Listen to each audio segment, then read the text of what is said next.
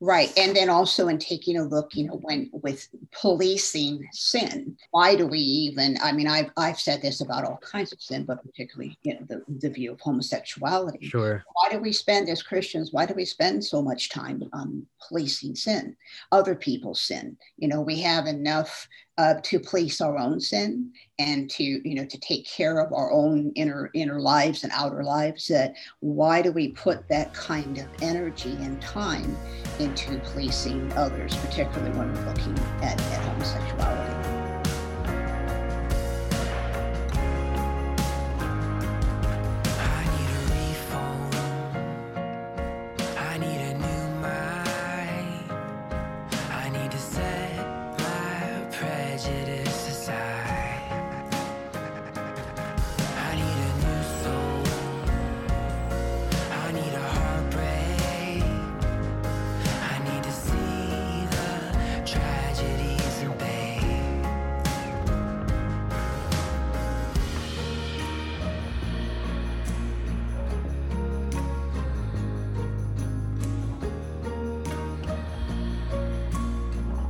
Hello, my friends, and welcome back to another episode of the What If Project podcast. My name is Glenn, and I'm your host. And this is episode number 138. And it's hard to believe, right? I mean, 138 episodes. And one, I guess we do like what, one every week. And then last year for Easter, we did we did a marathon. We did one for let's see, we did one on Monday like normal. Then we did a Monday Thursday episode, a Good Friday episode. We did a, a silent Saturday episode, and then we did a Easter Sunday episode, and then we did another episode on Monday. We we went nuts.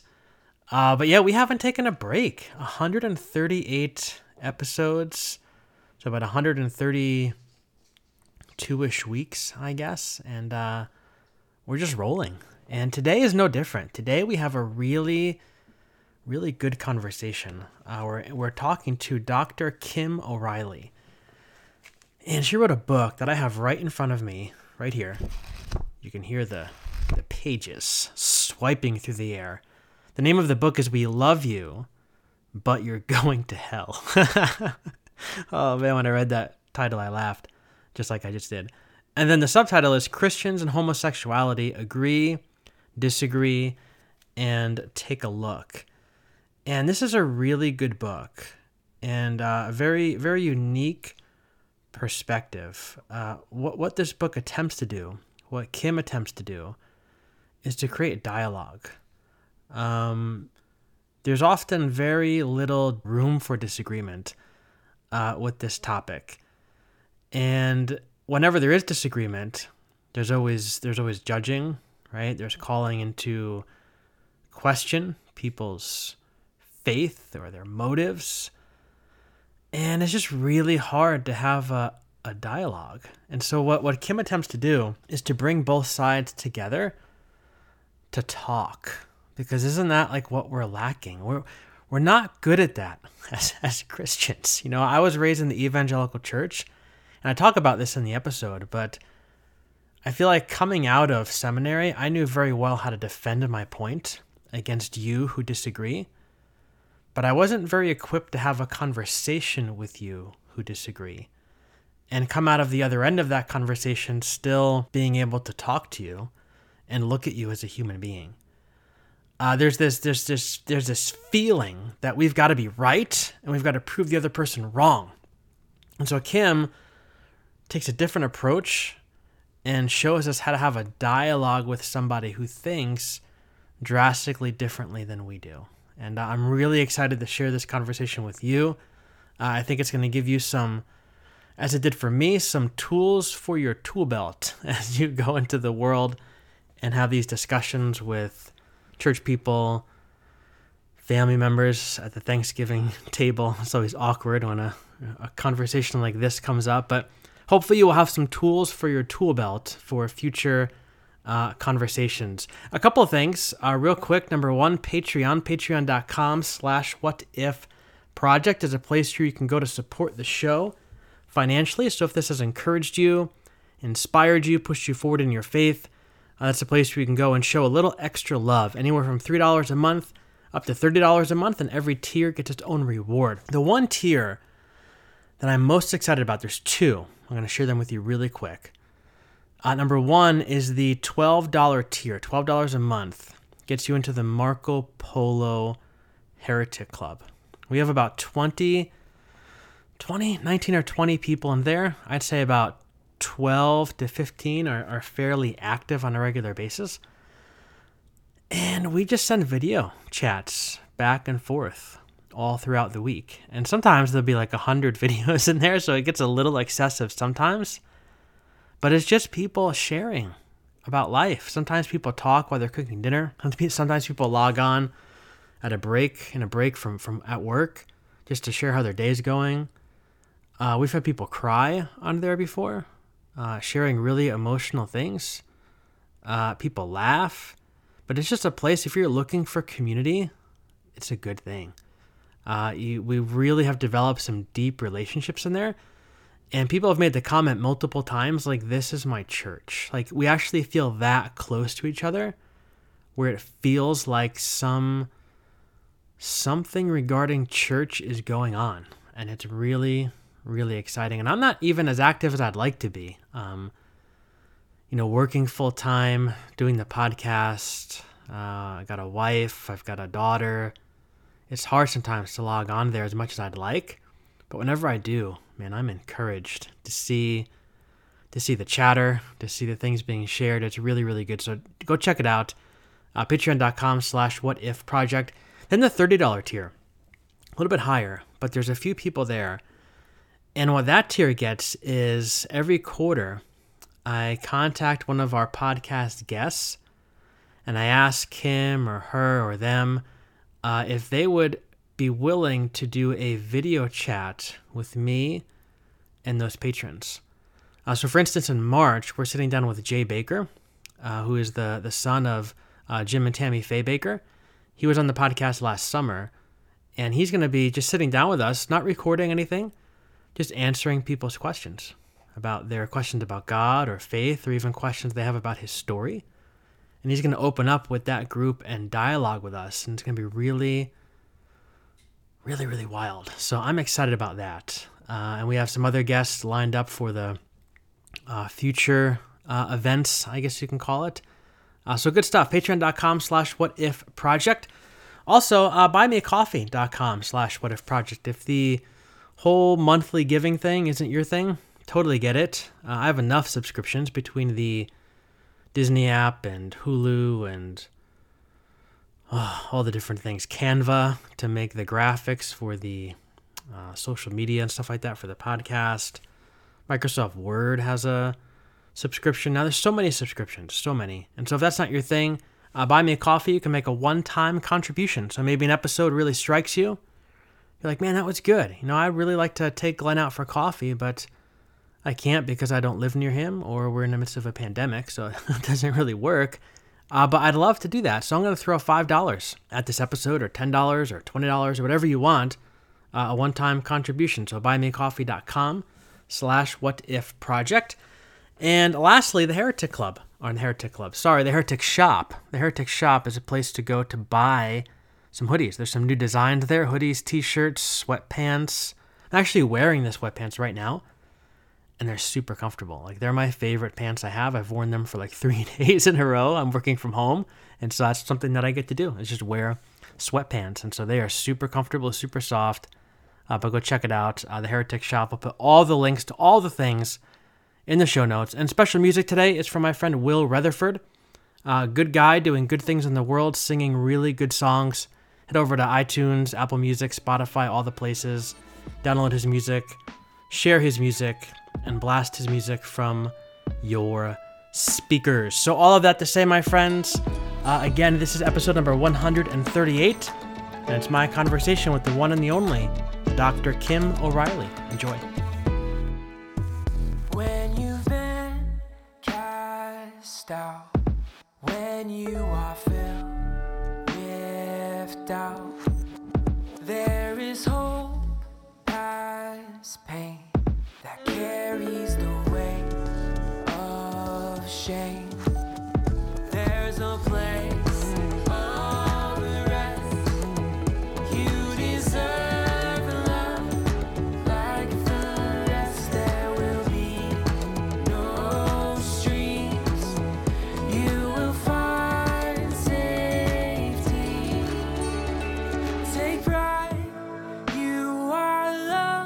Hey, everybody, welcome back to the podcast. Uh, today, we're sitting down with my friend Dr. Kim O'Reilly to talk about her book, We Love You, But You're Going to Hell, and it's subtitled uh, Christians and Homosexuality Agree, Disagree, Take a Look. And so, Kim, uh, thanks for dropping by. I'm looking forward to our conversation. Well, great. Um, thank you for the welcome, and I'm, I'm happy to be here, and um, I'm glad for the opportunity. Thank you. So, after reading the book, I think the maybe the best way to frame our conversation is to maybe have you tell us a little bit about your journey, uh, some of the highs and the the lows and the things that brought you to where you are and to the work that you're doing. Well, that's a big question. I was, of course. I if I can condense that into about about three or four minutes worth, but perfect. But uh, yes, uh, in my journey, uh, I am a daughter of a uh, conservative minister. He was a Lutheran minister um, for quite a few years and then evangelical after that.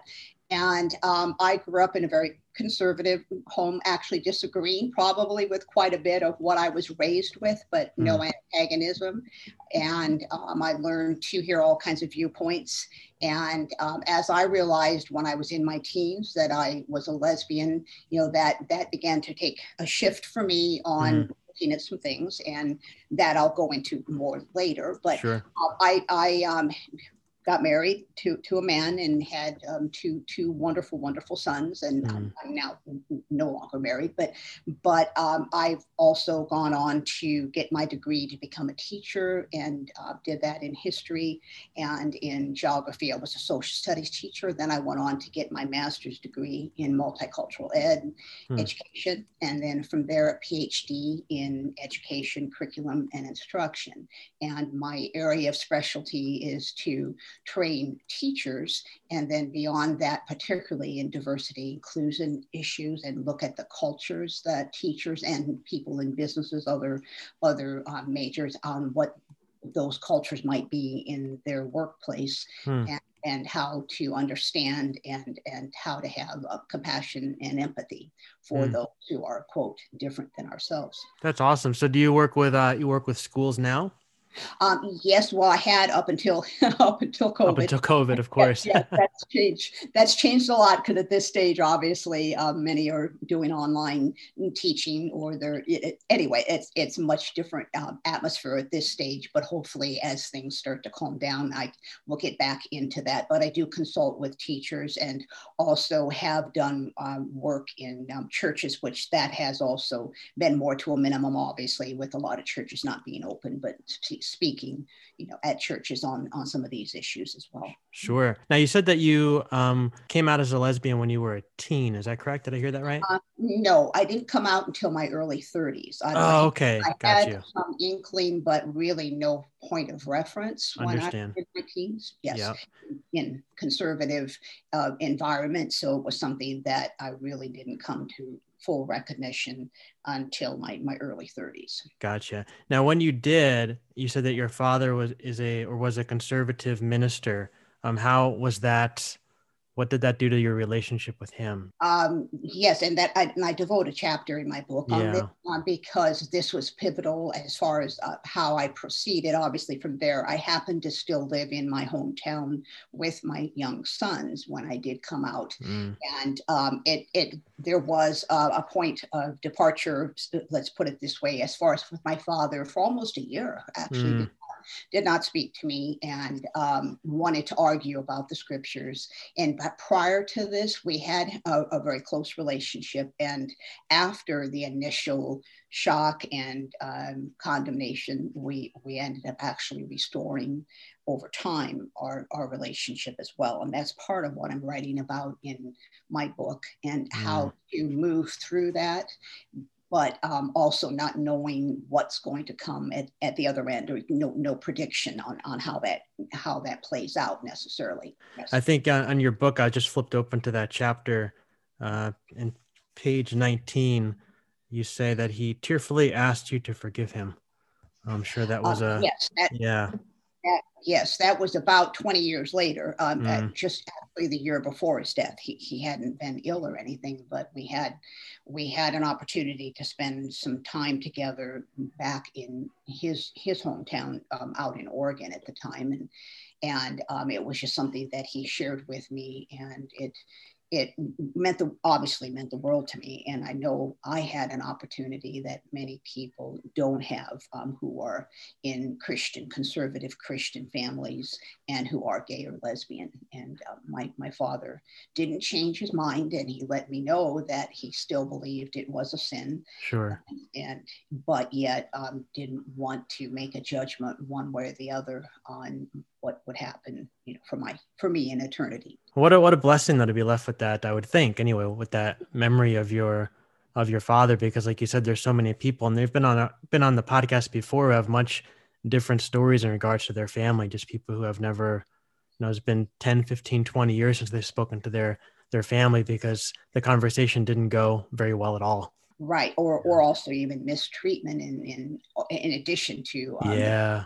not going well. And yeah. and i have um, utmost um, sympathy and empathy and, and mm. that's a lot what i talk about in my consulting and, and speaking that i do as well. Yes. Yeah. So one of the things i wanted to get your perspective on i mean you talk about it a little bit in the book. We kind of went back and forth with it through email a little bit but is the phrase uh, love the sinner and and hate the sin because more than like anywhere else i hear that phrase used in reference to the LGBTQ community in the church. Like we we love you, but we hate your sin.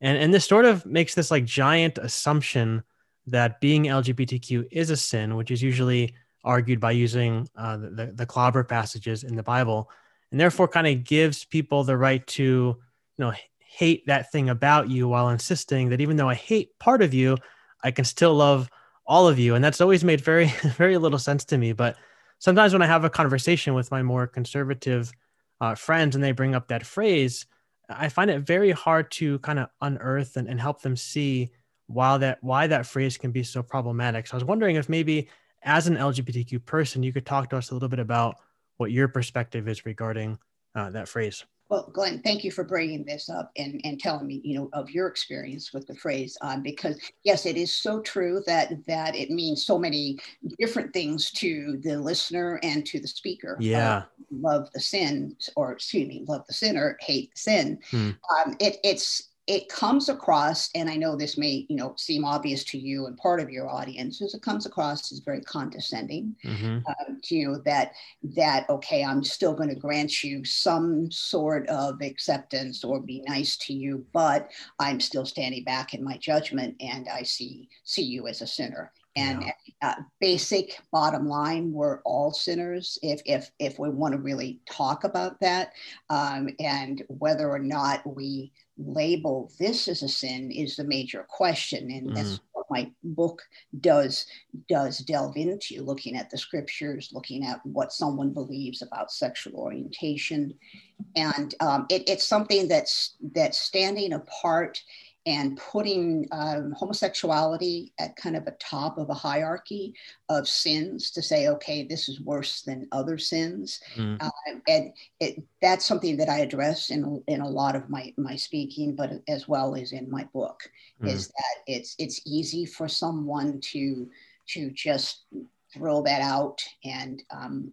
it's almost a little bit lazy to be to be honest um, mm. To, say that because it just lumps this all together and kind of just says okay I'm, i am going to qualify my love and acceptance of you but i'm going to go ahead and let you know that i think it's sin. And so it, it just has a lot and i know you brought this out too is it has a lot of different meaning for so many. And for the most part it is it is hurtful or at the very least, it's judgmental and condescending when somebody speaks that, even if they think they have a, a, good intent. I think for me, like growing up, I went to a private Christian school from the fourth through 12th grades, and uh, anything related to LGBTQ was just seen, no question asked, sin, and the person is a sinner, and they're most likely going to hell. Like that was my, that was the way I was taught about it. But then when I got to Bible college, I was introduced to the phrase "love the sinner, hate the sin," and that for me was almost, I guess, like a, a, progressive way to think about it, just because of what I had been taught in mm-hmm. the past. Like all of a sudden, that kind of opened the door to the fact that maybe this person isn't going to hell; they're just struggling with something. But then, when I got to seminary and I started to really kind of drill down into that, it became so problematic for me because I thought to myself, well, why, like you said, why is that like a top tier sin? Like, what? Why isn't? Why don't we talk about any other quote sin in the same way. Like why could there be a pastor who's struggling with lust or a pastor who um you know is super like is always gossiping or they're doing something but they're allowed to stand in the pulpit and preach on sunday and we can hate that sin and still love them but the lgbtq person they're not even like allowed to take communion in some instances like it just didn't make any sense to me. Right and and that is something that that is so unfairly dealt out um, right because again sin is sin. And if, if truly somebody wants to believe that homosexuality is sin why is it treated so much differently than like you just said than other sins? Yeah. and it just puts it just puts people in an awkward position and in again a condescending kind of position. And um, it, and that's why the title of my book, "We Love You, But You're Going to Hell," is that showing that dichotomy.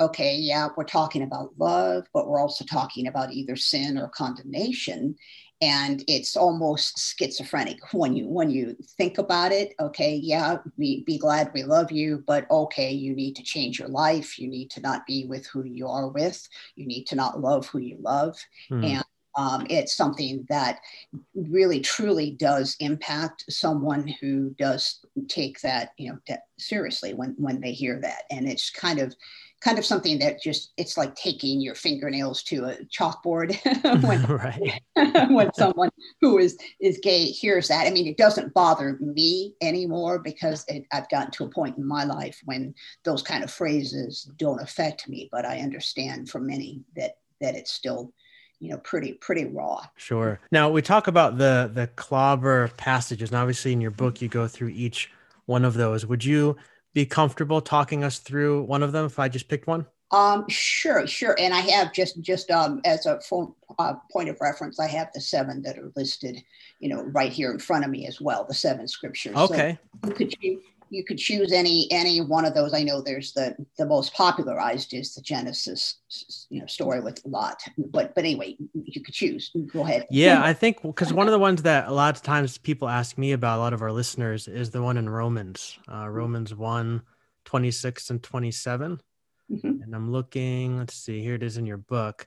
Um, for this reason, God gave them up to vile passions for even their women exchanged the natural use for what is against nature, and likewise also the men, leaving the natural use of the woman, burned in their lust toward one another, men with men committing what is shameful and receiving in themselves the penalty of their error, which was due. And so, kind of the thing that people always ask me is, well, isn't that saying right there that like um, for a man to be with a man is evil and a woman to be with a woman is evil?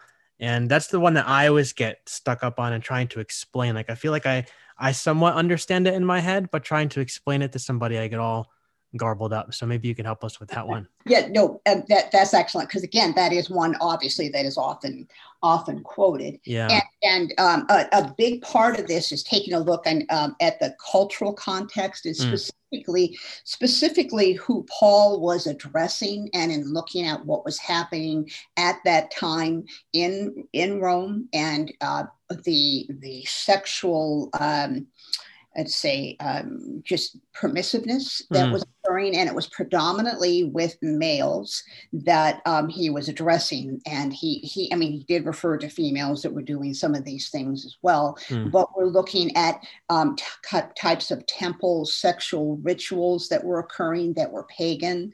We're looking at pederasty, which is males dominating young boys and having sexual relations with them. We're looking um, at anything that was um, un ungodlike or unchristlike and uh, just just a free for all hmm. perversion mm. and and sex and then there's all kinds of things that are lumped into the rest of that scripture that's given there in romans but people like to cherry pick and like to say okay it's just men with men women with women and uh, so so again somebody may be listening to me and saying hey you know what your argument just isn't sound enough and i still believe that that scripture says that it's it's sin. Well, anyway, that's someone's right to go ahead and interpret it that way. Mm. Um, we all have to make that decision for any scriptures that we that we do read. But if my book talks about this and looking at various translations and the different nuances that come out from those translations in the Bible for each of these scriptures, and what I just challenge anyone who reads my book or anyone who is listening to, to your podcast is to go back and look at those scriptures themselves and study them and, and decide for yourself. And, and then how how you treat those that you disagree with then becomes another question, which is something we can still you and I can still talk about here in a few minutes. I think for me, like you said, going back and looking at the verses for yourself. When I when I did that, that was a very eye-opening and challenging experience for me because again like i was always taught to read them in one specific way. But i think once i started to dig into the context a little bit dig into the background a little bit look at the the verse and the context of the whole letter perhaps that the author was was writing or that the that the book uh, contains i really started to realize that like a lot of especially in the new testament a lot of the verses are referring to almost like paul is writing about a, a sexual ethic as opposed to sexual rules or laws. Like you said, it's you know a lot of the problems then were about uh, sexual permissiveness and a lot of stuff going on in the temple with uh, you know certain orgies and things are going on, and there was pedophilia involved. And I think like that's the kind of stuff that Paul seemed to be writing about, not uh, homosexuality or LGBTQ as we would think about it today. Right. And, and there was no concept of, quote, homosexuality as yeah. loving relationships. And when we're looking at, at same sex um, homoerotic practices that were occurring that had nothing to do relationally um, and that were all forms of exploitation and, um, and having you know and even looking at gang rape was another thing that was occurring at the time. And so so paul making the statements that he made uh, when i read this makes a lot of sense based on what was happening at the time. And then even if someone again wants to say okay well paul specifically for forbade uh, same-sex types of relationships women women men and men um, even then he also said other things that people do not do not adhere to today for example you know women and men sitting apart from each other in in church services or the fact that women should wear head coverings right. um, that's just a couple examples of what we have decided okay yeah paul said that but we still we still go ahead and um, you know don't don't necessarily continue to practice those things that he is warning warning us about. So so it's it's just something again exception so often is being made specifically for the sin of homosexuality and where people are looking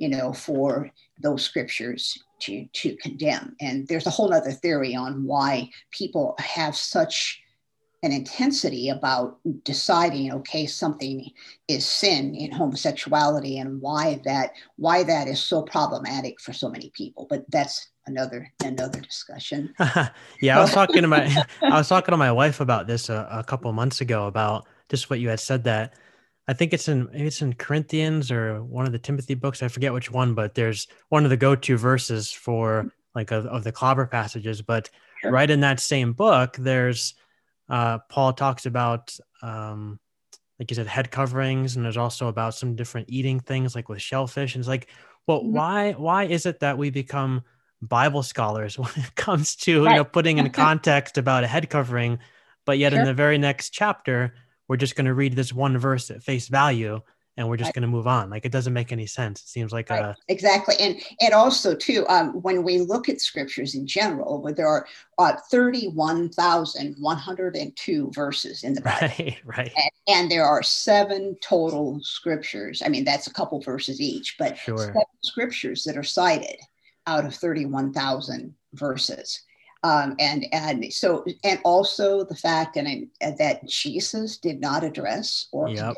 sexuality. Right he he talked about a heck of a lot of other things that we need to really take a look at and that you know or other sins but he did not speak or address homosexual homosexuality and yeah. uh, so that's an, another point that I often bring up, and that does make a difference that he did not spend that time to to do that and to condemn. So yeah, and it's super problematic, like they said, like that. There's so many verses in the Bible, but yet we take these six and with these six, we build this entire theology that literally outcasts and shames an entire community of people. And I think like how what in my mind, like what to say it bluntly, like what worse way to use the Bible than to take those six verses to outcast so many people. Right, right. And then also in taking a look, you know, when with policing sin, mm. uh, why do we even i mean i've, I've said this about all kinds of sin but particularly you know the, the view of homosexuality. Sure. Why do we spend as christians why do we spend so much time on policing sin other people's sin? You know we have enough uh, to police our own sin and to you know to take care of our own inner inner lives and outer lives that why do we put that kind of energy and time into policing others particularly when we're looking at, at homosexuality yeah. I think the, the command to love my neighbor as myself is going to keep me busy for the rest of my life. So, right. yes, right. Exactly. Absolutely. So, uh, in the book, one of the points you make is that uh, someone cannot choose their sexual orientation. And uh, you have this really great quote that I want to read real quick for our listeners. But you say, uh, it is careless to accuse gays of choosing their path of orientation. What is being implied is that they are naturally wired to be straight but are making the conscious decision to act in direct opposition to this, that would be charging them with the most profound emotional treason. Uh, can you talk to us more about about this? Because that's one of the, the biggest arguments I hear from people uh, who are are opposed to the LGBTQ community. Uh, you know, all about the clobber verses, yes, but one of the biggest arguments is that everyone is born straight. Like straight is normal, straight is God's intention. Uh, you know, God created Adam and Eve, not Adam and Steve. Mm-hmm. I hear mm-hmm. that a lot. Uh, no one is born gay. And therefore, gay people are simply rebelling and choosing to be something different than who they're created to be. So maybe you could share some more of your thoughts on this because I literally had this dialogue with somebody on Facebook just a couple weeks ago. So maybe you can uh, provide some more more insight for us. Okay. Okay. No, that's great. I'm glad you brought this up, and you just gave a great summary of some of the issues around that. Um, is that is that first of all, if someone or um, has or believes they have the authority to determine what sexual orientation is, um, or that they know enough uh, about the psychology and the biology behind it that they can go ahead and make that determination when there are over 100 theories around what causes homosexuality or sexual orientation and um, there's no there's no complete agreement on it from from the quote experts mm. and so how someone can sit and say okay i am expert enough. I know enough based on any scriptures i've read and and what i know in my life that i can determine that it's a choice. First of all i i will say you know to, and i'll say this humbly that that's there's arrogance to that statement. Mm. that that someone knows that much that they're able to determine that and then the the and the next question on that is when you look at when you look at sexual orientation and um, you're trying to say that someone chooses to be homosexual and that it first of all um, you, you can't choose your, your sexual orientation just like mm. when if you're heterosexual, you know, was there ever a time that you woke up one morning and just said, I'm choosing to be heterosexual? Never. yeah.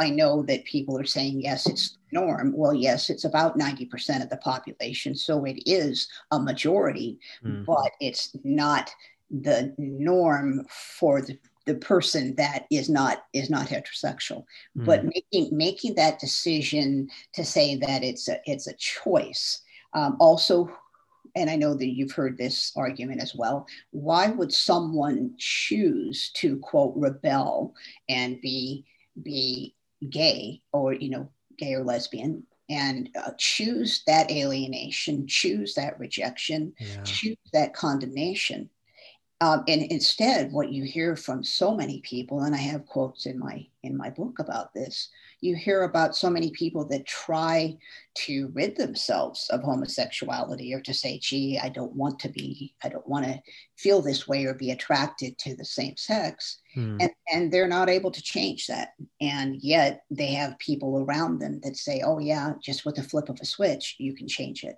Yeah. And that's in a, in a sense, uh, uh, and the quote that you gave me from my book just a few minutes ago, in a sense, that's that's a form of abuse to, to, mm. to beat someone over the head and say, okay, change this, and if you don't, um, then we condemn you, and um, and you possibly are going to hell. And that's just that's just so sad. And it's something that i do bring out in the book and and i bring in voices out of several who have been impacted by this. Yeah. I have a, I have a friend who actually said to me she's a she's a lesbian and she said to me you know i she's like don't take this wrong but she said i wouldn't wish on my best friend that they were gay just because of not because i'm not proud of who i am but just because sure. i know the difficult road and journey it is to travel to travel that to walk that road. I know how difficult it can be. Sure sure. No a- absolutely. And and also um, is that some some people who who make this statement that no one is born gay or that you choose it um, they they're mixing up the fact that you can choose behavior but you can't choose orientation mm. like like so so when when you hear about different you know, uh, people who have gone through conversion therapy, um, and uh, some some Christians, and that that say, okay, um, I'm no longer gay. I chose not to be. Um, we don't know for a fact, and again, that's their testimony. But if they believe, it, it could be they've changed their behavior and they're not engaging in same-sex sexual behavior. Um, or they could have been bisexual, which is a whole a whole nother um, issue as well. Um, mm so so it's it, this whole thing is way oversimplified and that's why i spend a full chapter in my book talking about sexual orientation and the science and the psychology behind it and then also looking at the the spirituality behind it as well yeah i think that that's a good point. I mean in, in the conversation i had with this person a couple weeks ago one of the things i said which was from your book is that like the thing i think you're not seeing is that being gay is not just it's not it's not simply like a a sex act. Like you're narrowing it down to this sexual act when in reality it's the biological orientation of this person. And i tried to tell them like like you had said like okay well you're heterosexual. There was not a time in your life when you just woke up one day and said you know what am i going to be am i going to be homosexual or heterosexual i think i'm going to be heterosexual like you never had that like that debate in your mind so why would you think that someone who's gay is having that debate in their mind. Right, right, it, exactly. Exactly. And, and, also taking a look at just attraction in general hmm. uh, is that you can't decide, um, or, or, I challenge anyone that's listening, is that you can't decide that um, I'm going to be attracted to this person or some all people who are blonde or all people who are of this height or, or I'm just talking, you know, generic. Sure, sure. None of us chooses our attractions. Mm. Uh, or and, and that's actually a lot of love songs are based on the fact that there's a mystery behind why people fall in love, why they are attracted to certain to certain people, and it's not something that we can just up and choose whether you're heterosexual, whether you're whether you're homosexual. You you don't choose who you're who you're attracted to, and that means even emotionally attracted to. It can be sexually attracted to, and um, it's just something that that you could choose whether you act on it on how you get involved or not. But as far as that orientation itself and it's more than like you said much more than just sex. Yeah. it's, it's also your your your affiliation emotionally and even spiritually as well with someone. So what are some maybe uh, suggestions or like recommendations that you would have for uh, allies who are listening who kind of find themselves in these frequent dialogues with people, whether it be in person or on social media, like these, because these conversations, as you obviously know, tend to be very, very heated. I'm, I'm in them quite often, but especially when they do take place in an online forum like Facebook. But as somebody who works in the world where like you help people address these kinds of things, what what insights can you share uh, with allies today on how to best maybe approach or, or talk to someone who sees this issue very differently than they do?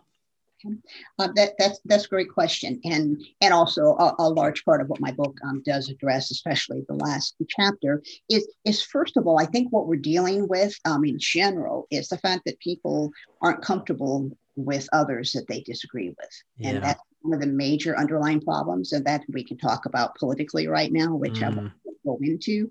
Um, but but in general, uh, Christians particularly as well, um, they're uncomfortable with disagreement, mm-hmm. and um, and so so if if you look at someone else who you disagree with, what are you going to do with that, and how how do you hold space for disagreement? And that's why some of my work is so devoted to being able to talk across disagreement. Um, what I provided in my university classroom across all kinds of issues um, was a safe space, but I was able to control that because I was a professor. But a safe space to uh, you know to either agree or to disagree, um, to be able to hear all kinds of issues as long as there's no personal attack. Mm. And um, there aren't too many spaces that we can do that in um, here in, in our in our lives in general. So a big part of it is looking at how to have conversations without slamming each other over the head. Yeah. And so if yeah. if you're with someone and you're talking here that sometimes you've had, I have as well, but heated debate. Um, we have to look at what is the, the purpose of the dialogue. Where, where are we heading with it? Um, are we trying to convince someone to see it our way? You know, even you know that, or or um, to change what what they're doing. And so part of it depends on someone's motivation when they're in the midst of a heated conversation. Are are they looking for acceptance, which everybody has the right to, is acceptance. Mm. Uh, and what you know, so, so so big part of it i mean i guess or you could even ask me maybe a specific question on where someone is when they're having this disagreement and what they want to do to resolve that. You know if you're on facebook if you're in person if you're across the dining room table with family at you know at the holidays um, so actually, I guess I'll kind of throw that back to you if you don't mind um, asking to, to give like a specific example, and I could kind of say how I would advise to go about um, either having that dialogue or at least having some kind of um, safety around it. Yeah, sure. So I had, uh, I'll give you the first one that comes to my mind was probably more of a uh, I'd say like a heated debate that happened about a year ago on uh-huh. Facebook, and a lot of people started chiming in. It was one of those posts that ended up with like 400 comments because everybody was just chiming in. And there was this one person who came on, and he he was he's super conservative, um, very Southern Baptist, like that kind of mentality, and he had all the clobber verses, and he knew them like by heart Sure. And I was trying to explain to him, you know, that I understand what your clobber verses are. I, I know what they say because I've memorized them since I was since I was a kid. They were ingrained in my head. But kind of what you were saying, there's context behind it. We have to understand the, the context. Now, trying to explain some of the the Greek words and things like that. So this person said to me, well, my Bible is written in English. It's not written in Greek. I don't really care what the Greek says. Now, so it was it was actually translated from the Greek into your English Bible, and he had you know the King James and stuff like that. So it just felt like this conversation was going nowhere. And I think, like you said, I had to pause and ask myself, what is the ultimate goal of this conversation? And that kind of helped me I guess going forward and how I was going to respond to this person. So yeah, I'll throw that back at you and I'll let you tell me what, what you think of of what of how you would have handled it. Admittingly, I didn't handle it very well. I'll be honest with you, Kim. well, and, and not to tell you, you know, do this, don't do this, or whatever, or now in past tense, but but no, um, obviously all of this happens often you know over social media yeah. in general. Um, and what i find is i choose my battles. And, um, and, and, often i don't battle over facebook and i don't even really battle. Um, but but if someone has a distinct um, absolute belief that it is sin and here are these six or seven scriptures that that say it and this is what my bible says and this is what god says well you know really bottom line glenn um, there's no arguing with that mm. and I bring that out i bring that out in my book is that okay all right this is how you interpret those scriptures. Um, but we do live in a country to uh, that does say, okay, first of all, um, we have this basic human right we all do, to live and love as we choose. Yep. And if you're if you're arguing, and this person on Facebook, anyone else, that um, I, as someone who is gay or lesbian, um, doesn't have that right, that human right that's actually written into our our Constitution, Bill of Rights, um, to live and love as I choose, um, then you know, then we really don't have that much to talk about. I mean, that's a basic bottom line premise is yeah. is respect. Um, and okay, and even if you believe that I'm going to hell, um, I'm going to use myself as an example. Sure. And this is how you interpret. Then another thing that I say, and very kindly, very gently, is that I don't live my life according to your interpretation of the Bible mm. any more than you live your life by my interpretation. Uh. And so each one of us, you know, has to come before our Lord or God or Jesus, or how we view this, and decide, you know, where we're at in that relationship and how we interpret these scriptures. And we each then stand before God one day, and we all have to to do that on an individual basis. And yeah. so, so that's that's something that that I talk about. And then also, if we're looking at why would someone want to invalidate someone's relationships or someone's marriage um, because of their scriptural belief, ba- you know, uh, based against homosexuality. What's going on for those people that are doing that kind of condemning?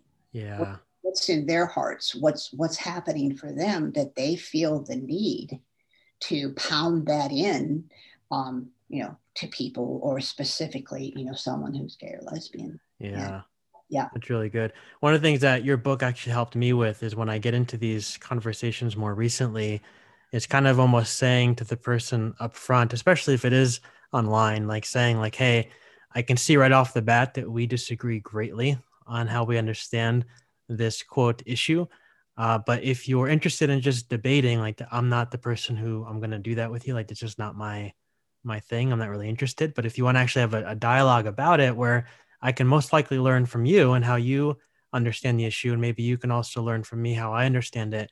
And perhaps we can kind of meet somewhere in the middle because kind of one of the phrases I've recently adopted is that, you know, we might not be able to see eye to eye on an issue, but we can still move forward, I would hope, arm in arm in advancing the, the love of Christ in the world. And I think that especially when it comes to this issue, like whatever you think of LGBTQ inclusion, like LGBTQ people are still people and they still ought to be. They deserve the love of God that we have to give them through Christ living in us. And, and you know what, Glenn? That was beautifully, beautifully expressed. Thank you. Thank for, you. thank you. Your book helped me help me articulate that in my head. So thank you. yes, yeah yes and, and exactly and that's it, that's what it does come down to and and when i when i write in my book about what can we do you know about all this and how do we handle this disagreement yeah. you know I, I talk about you know um, not placing homosexuality at the top of a hierarchy hmm. I, talk, I talk about looking at scriptures those seven six seven scriptures i talk about policing our own sin not hmm. others and i talk about a bottom line doing no harm yeah yeah do no harm and right. uh, and that in, that includes then being compassionate, empathetic, and um, and and modeling after Christ. Actually, and, yeah, You're mm-hmm. right. Something else you said too earlier is like we we don't in the church do very well in talking to people who disagree mm-hmm. with us. And this was something that I realized when I started the podcast because like going through Bible college, I got my master's, then I got my DMin at the same seminary. Mm-hmm. And like when I came out of seminary, I realized like I can probably defend what I believe pretty well, but I mm-hmm. can't really communicate very well, or I should say, have a discussion with somebody very well who thinks very differently than I do. Mm-hmm. And I mm-hmm. felt like that was an art, so to speak, that I really had to almost teach myself. Sure. And that even having this podcast has really helped me with because I'll bring people on who have drastically different thoughts about different issues than I do. And for a while, like in my spirit, I would feel like, oh, I need to push back on that, you know, but that was like that defense mechanism that has been ingrained in me since I was a kid. But now just having the ability to kind of stop and really try to learn from the other person and mm-hmm. you know their perspective as different as it might be might actually just enhance my own perspective and give me a different uh, way to look at it so yeah, absolutely really important yeah. yeah Yep, no, absolutely, because we can learn from each other, and yeah. then disagreement, we can find common ground, and we can say, okay, can we at least agree on this, you know, on basic human rights or on basic compassion and how we should treat each other, um, and and then you know move out from there on on our discussion. And you you you know have just again summarized it uh, beautifully. So I I'm with you on everything you just said, and I know we're getting ready here to to probably wrap up. But but um, it's this has just been a, a, delight talking with you, and I I hope that any of your listeners are you know getting something out of this, and not not to take the next step myself here, but also to say that if anyone um, does want to have further discussion or find out you know more about my services on this, on how to talk across differences or dialoguing or conflict resolution um, I, I can be reached at Intercultural Solutions, www.interculturalsolutions.net, just to put that out there as well. Awesome. Well, I will put the link to that and also your book uh, in the show notes for people so they can go and they can find it easily. Okay, great. Yeah, because I, th- I think your work is really valuable in many areas, but particularly that area, because like we just said, like we just don't do well in how to talk to people who are different than us, but that's really what your work focuses on. So I think it's really important and really unique uh, in the world. So thank you. Thank you. Thank you, Glenn. I, I, truly appreciate it. Thank you. Awesome. You're welcome. Well, we are just about out of time. So that was a good, a good I, I know I said yeah. I kind of passed the ball over to you and you, you closed it out for us. So thank you. But maybe yeah. we could do this again sometime because I definitely yeah. have some more questions for you. Truly, I, I, would enjoy that. And, and again, the best to you and, and the best to all your all of your listeners. Thank you, Kim. I appreciate that. You have a great day. Okay, you too. Take care. Bye-bye. Bye-bye.